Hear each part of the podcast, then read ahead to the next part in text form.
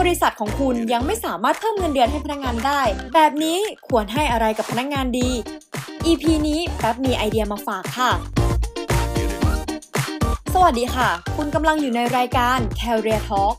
ทิปส์การทำงานที่เจ๋งๆหรือเทรนเรื่องงานที่กำลังมา Career Talk Podcast จะมาคุยทุกเรื่องที่เกี่ยวกับงานให้คุณฟังช่วงปลายปีแบบนี้นะคะเป็นช่วงที่ต้องเริ่มประเมินพนักงานกันใช่ไหมล่ะคะเมื่อพนักงานทำผลงานออกมาได้ดีตามที่บริษัทตั้งเป้าแต่ละที่ก็จะมีวิธีการตอบแทนที่แตกต่างกันไปไม่ว่าจะเป็นการเพิ่มเงินเดือนหรือให้ค่าตอบแทนเป็นโบนัสปลายปีแต่ถ้าบริษัทของคุณยังไม่สามารถเพิ่มเงินเดือนให้พนักงานได้แนะนำนะคะว่าอาจจะมีสวัสดิการต่างๆเพื่อตอบแทนพนักงานก็ได้เหมือนกันค่ะเดี๋ยวเรามาดูไอเดียกันดีกว่านะคะว่ามีสวัสดิการอะไรบ้าง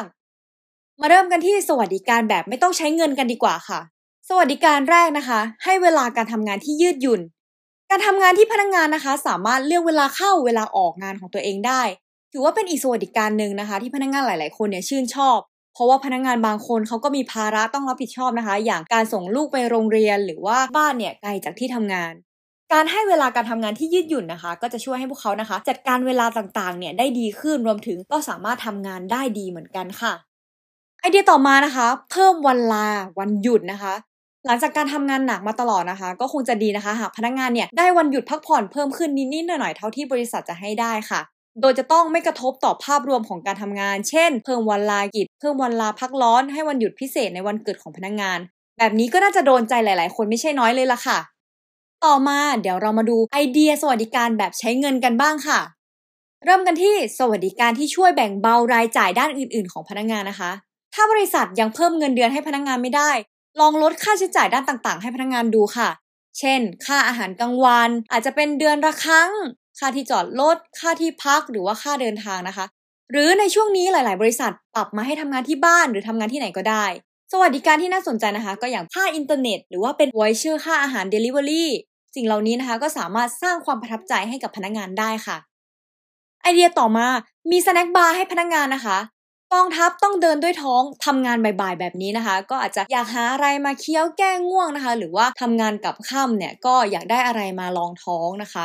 แบบนี้นะคะเราอาจจะจัดสแน็คบาร์ไปเลยค่ะอยู่ในบริษัทจะทำให้พนักงานนะคะสามารถทำงานได้อย่างแฮปปี้มากขึ้น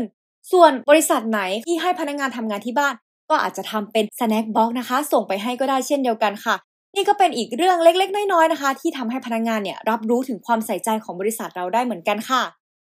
ต่อมาเพิ่มเบี้ยเลี้ยงด้านสุขภาพในยุคนี้นะคะเรื่องของสุขภาพเนี่ยเป็นเรื่องสำคัญมากนะคะรวมไปถึงอุบัติเหตุเองก็สามารถเกิดขึ้นได้กับทุกๆคนเราอาจจะลองพิจารณาดูค่ะว่าอาจจะเพิ่มประกันให้ไหมอย่างเช่นประกันอุบัติเหตุนะคะหรือว่าสวัสดิการที่เกี่ยวกับสุขภาพอื่นๆนะคะเช่นคอร์สเกี่ยวกับออกกำลังกายออนไลน์หรือว่าฟิตเนสนะคะที่เริ่มกลับมาเปิดกันแล้วนะคะหรือว่าจะเป็นบริการใหม่ๆอย่างเช่นการปรึกษาหมอออนไลน์นี้ก็น่าสนใจเช่นเดียวกันค่ะสวัสดิการต่อมาสวัสดิการที่ช่วยเพิ่มสิ่งอำนวยความสะดวกให้กับพนักงานในการทำงานค่ะ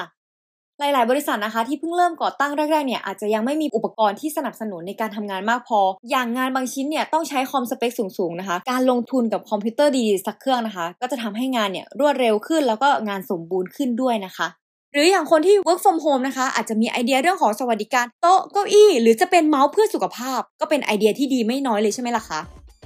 นอกจากจะทำให้พนักงานนะคะแฮปปี้แล้วนะคะสิ่งอำนวยความสะดวกพวกนี้นะคะจะทำให้พนักงานเนี่ยสามารถทำงานได้อย่างเต็มที่แล้วก็ไหลลื่นมีประสิทธิภาพมากขึ้นด้วยค่ะ